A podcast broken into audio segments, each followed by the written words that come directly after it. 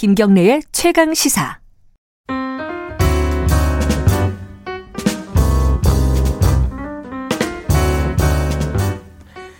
더 나은 미래를 위해 오늘의 정책을 고민하는 시간입니다. 김기식의 정책 이야기 식스센스 김기식 더미래연구소장님 나와 계십니다. 안녕하세요. 예, 안녕하세요. 어, 오늘 할 얘기가 많네요. 이 특히 이제 손실보상제 자영업자들이나 예, 네, 네, 소상공들에 대한 어떤 손실보상제 요게 국회에서 얘기는 되고 있는데 뭔가 명확하지가 않아요. 말들이 네, 네, 너무 네. 많아가지고 네, 네, 여기저기서 이걸 좀 정리를 해볼게요.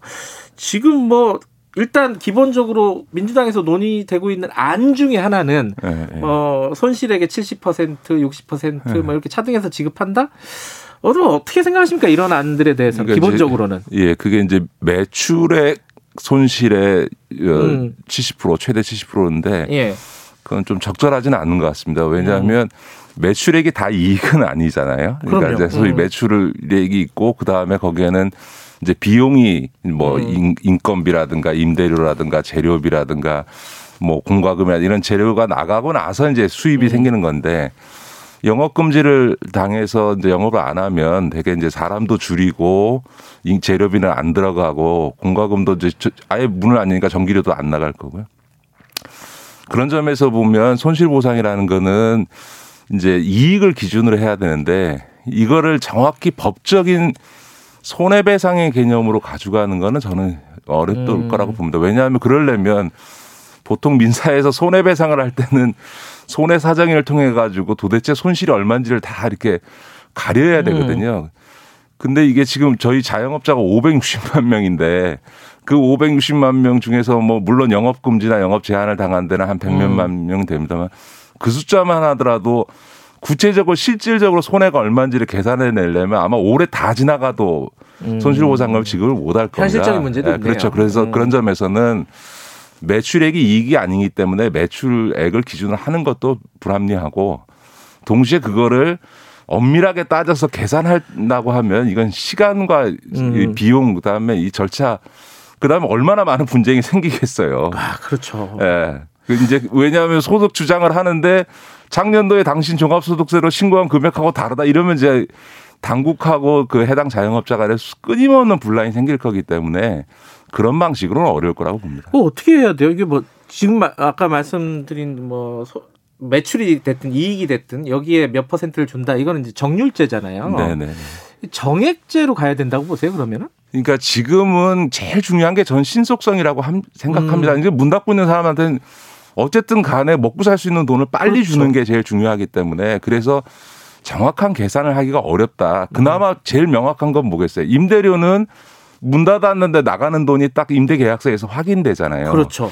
그러니까 임대료에 대해서는 확실히 보전을 해주고 음. 그 다음에 이제 일을 못 한 거잖아요. 음. 그러면 일을 못 했을 때는 최소한 일을 했을 때 받을 수 있는 최저임금이거나 혹은 도시근로자 그 평균 임금, 네. 그러니까 그냥 일하는 사람들의 평균 임금 정도, 그러니까 그게 당연히 더 높겠죠. 최저임금보다는 그런 정도 선에서 주는 것으로 음. 대신에 이렇게 하면 이제 감명하니까 빨리 드릴 수 있는 거죠. 음.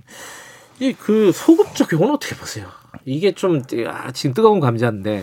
저는 그 논란을 굳이 할 필요가 있을까 싶어요. 음. 그러니까 소급이냐 아니냐 할 거 없이 영업 금지나 영업 제한 업종이 뭐 그때그때 다른 게 아니었잖아요. 그러니까 네. 이제 지금도 영업 금지나 영업 제한을 당했 앞으로 전에도 당했고 지금도 당하고 있고 앞으로 당할 분들이니까 네. 그걸 뭐 과거에 대한 소급 적용이냐 미래냐 따지지 말고 현재 영업 금지 업종으로서 영업 금지를 당했던 그리고 지금도 하고 그러고 있는 또 영업 제한 하고 있는 데에 대해서는 그냥 포괄적으로 지원하는 방식으로 이게 소급이냐 아니냐 이런 논란하는 거 자체가 제가 보기엔 좀 부적절해 보인다는 겁니다. 재원은 이제 국채 발행을 해야 되나 뭐 긴급 재정 명령을 하자 뭐, 뭐 네, 여러 가지 네, 얘기 네. 나오고 재원 마련은 어떻게 해야 되나요? 재원은 현재로서 이제 추경을 통해서 해야 되는데 이제 어, 국채 발행이 불가피하겠죠. 음. 다만 이제 이 지금 뭐 보편이나 선별이냐 지금 논란도 어떻게 보면 효율성 측면이나 피해받은 분들에 대한 계층적 지원으로 보면 선별해야 된다는 게 맞는데도 불구하고 이 그 보편 지원이 자꾸 얘기되는 이유는 뭐냐면 지원 수준이 너무 작은 거예요. 음. 그러니까 오히려 피해 계층에게 과감하게 폭넓게 두텁게 지원해주면 이 보편 선 별 논쟁도 다 정리가 되거든요. 그러니까 최소한 지금 자영업자 손실 보상이 제일 컸던 1차 재난지원금 규모가 14조 3천억이었는데 예.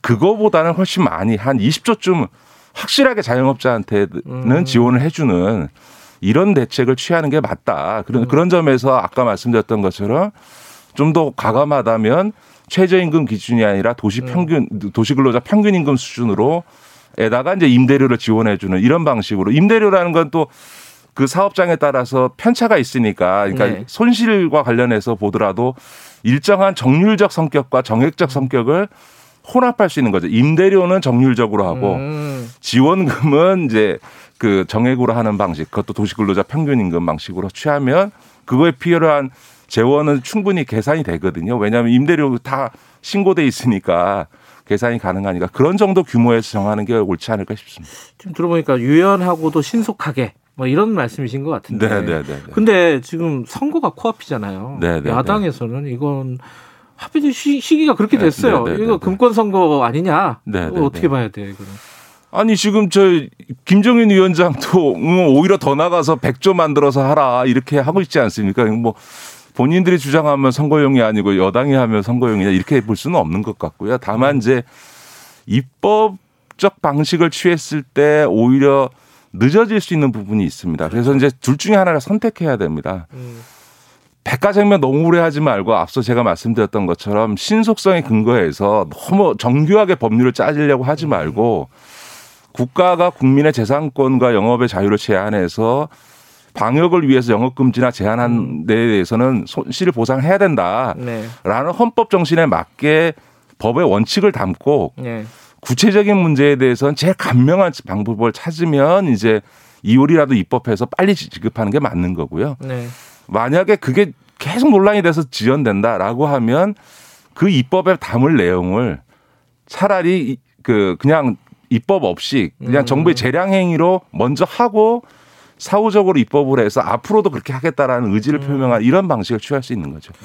그렇죠. 환자가 누워 있는데 의사들이 세미나를 너무 오래 하면은 그렇죠. 힘들죠. 수술 방법을 놓고서는 응. 서로 간에 막 싸우고 있으면 죽어가는 환자는 일단 나 수술부터 좀 해주세요 이렇게 되지 않겠어요? 너무 오래 끌면 안 되죠. 네네네. 물론 논의는 필요하지만. 네네네. 알겠습니다. 오늘 오랜만에 그 경찰 검찰 얘기 좀 해볼게요. 네네네. 왜냐면 양쪽에 지금 사건이 하나씩 다 몰려 있어요. 하나 예, 경찰 얘기는 이용구 법무부 차관 택시기사 폭행 예. 이게 어.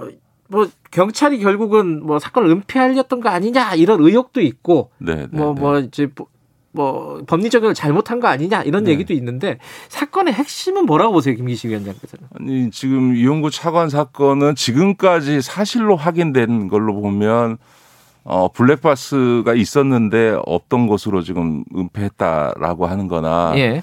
어 정차 상태긴 하지만 뭐 주행 모드 상태에서 했다라든가 이런 걸 놓고 보면 경찰이 사건 부실 수사 내지 예. 은폐 의혹을 받기에 충분한 음. 상황인 거죠. 그런 예. 점에서는 엄정한 수사를 통해서 법과 네. 원칙에 따라서 이제 처리해야 되는 거는 맞는 것 같습니다. 음. 그, 그 점에 대해서는 앞으로 검경 수사권 최종을 통해서 경찰이 예. 수사권을 행사하는 차원에서 음, 상황에서라도 예. 이, 이 점을 명확히 하지 않으면 어, 계속 경찰의 수사권에 대한 예. 끊임없는 논란이 생길 수 있는 거죠. 그런데 이제 또 한편에서 보면 이게 이제 전반적인 문제를 우리 사회의 문제를 드러내는데 뭐 경찰만 부실 수사하고 은폐했냐 뭐 아실지 모르겠습니다만 그 예전에 검사가 그 회식하는 자리에서 기자를 맥주병으로 심야에 머리를 때려간 사건이 있어요.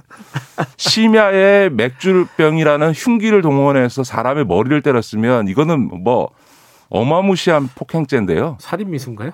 어떻게 되나요? 거의 그렇죠. 예. 그런데도 불구하고 그냥 인사 조치하는 거 지방으로 발령내는 걸로 끝낸 적이 있습니다. 아, 사법 처리를 안 하고 안 하고요. 행사도. 그렇게 어허. 검찰도 이 자기 식구 감사기를 한 거거든요. 그러니까 예를 네. 들어서 지금 이 수사권 문제와 관련해서는 사실은 검찰이 경찰을 욕할 게 없어요. 왜냐하면 어. 검찰도 끊임없이 자기 식구 감싸기를 했지 않습니까? 이제 음. 이런 사건도 있었고 김학의 사건도 계속 그 그렇죠. 저 음. 어, 부실 수사하고 봐주기 하다가 막판에 가서야 겨우 사법 처리를 한 건데 그런 점에서 보면 이게 이제 검경 수사권 조정 이후 경찰 수사권에 대한 논란이 을 다시 이용- 이용구 차관 사건이 불지르긴 합니다만 결국은 이제 상호 견제의 문제다. 음, 검찰의 어, 부실 수사는 경찰이 견제하고 네.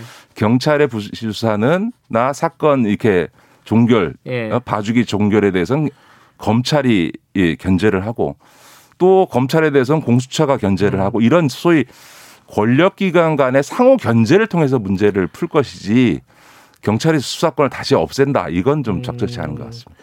수사 종결권, 그 수사 지휘, 그 검찰의 수사 지휘권 이런 것들 좀 강화해야 되는 거 아니냐 이런 수사 지휘권을 두면 이제 수사권 조정이 안 되는 거고요. 그러니까 음. 이제 다만 지금도 현재 그 제도도 어, 검경 수사권 조정을 하면서도 어, 경찰이 내사 종결한 수사 종결한 사건에 대해서도 그 검찰이 이의 제기를 해서 네. 재수사를 요구할 수 있고 특별한 이유가 없는 한 그건 수- 수용하게 돼 있고요.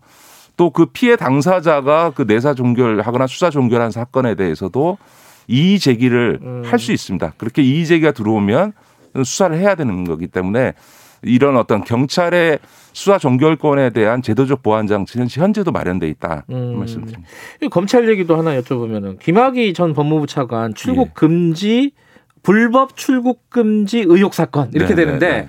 이게 절차를 위반해서 문제다 있고 네, 네. 아니 뭐 중요한 범죄자를 잡는데 사소한 절차 위반 가지고 이게 너무 심하게 지금 터는 거 아니냐 뭐 어떻게 봐야 돼요 이거 이건 양면성이 있습니다. 이제 거꾸로 생각하면 만약에 그때 출국 출국 금지를 시키지 않아서 김학의 씨가 출국했으면 지금까지 안 들어오고 있을 거고 지금 김학의 씨가 2심에서 유죄 받으면서 법정 네. 구속됐는데 김학의 씨에 대한 처벌은 어 전혀 안 됐겠죠. 네. 그랬으면 아마 출국을 막지 못한 검찰에 대한 이제 제 식구 감싸기 비판과 음, 결국은 이제 사법정의가 실현되지 못했다. 네.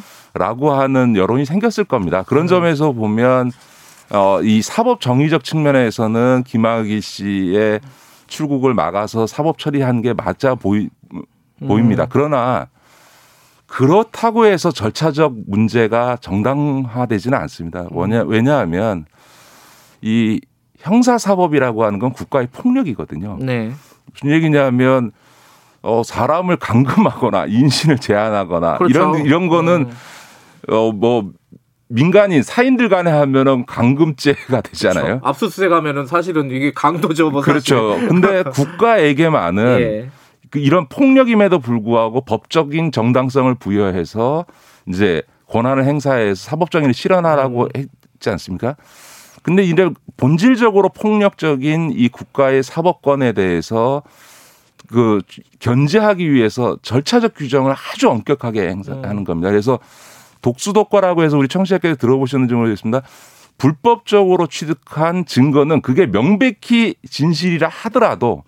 증거로 쓸 수 없다. 그게 이제 소위 이 폭력을 본질로 하는 국가 사법권 행사에 있어서 절차적 정당성을 규정한 거거든요. 그러니까 뻔히 진실인 걸 알아도 불법적으로 취득한 정보는 쓰면 안 된다라는 음. 거예요. 그것처럼 김학의 씨의 사법 처리는 사법 정의일 수 있으나 그 과정에서의 절차적 정당성을 위반했다면 그거는 별개로 어, 당연히 그것조차도 어 그 처벌하는 게 맞는 거죠. 지금 현재로서는 이제 어그 절차적 정당성 다시 불법 출 그러니까 출국 금지를 하는 과정에서 불법 여부에 대한 네. 진실은 규명하지 않을 수 없고 이걸 규명하지 않으면 앞으로 국가의 어떤 공권력 행사에 있어 절차적 정당성 문제는 완전히 그냥 뭉개져 버리는 상황이 돼 버리기 때문에 제대로 수사해서 지- 만약 위법이 있었다면 어, 사법 처리해야 되는 거고 그러나 그게 사소한 절차적 하자이고 본질적으로 위법하지 않다라고 하면 이거는 그냥 단순히 절차를 개선하는 수준에서의 어떤 음. 행정적 조치로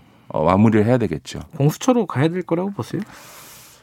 저는 만약에 공수처가 이미 출범해 있는 상황이라면 공수처로 갔을 음. 가능성이 공수처로 갔을 가능성이 아니라 공수처가 담당해야 될 수사 어, 사건이죠. 검사들이 다 연루돼 있으니까요. 그렇죠. 그러나 지금 공수처가 아직 출범도 못했고 차장 임명하고 수사관 검사 임명하려면 거의 한 네. 서너 달 걸릴 텐데 그때까지 이 김학이 그, 불, 그 출금 사건을 보류해 놓고 서너 달 뒤에 출, 실제 가동되는 공수처 보고 수사하라 이거는 거의 수사하지 말라는 얘기처럼 들려서 그거는 좀 현실적으로 국민들이 수용하기는 어려울 거라고 봅니다.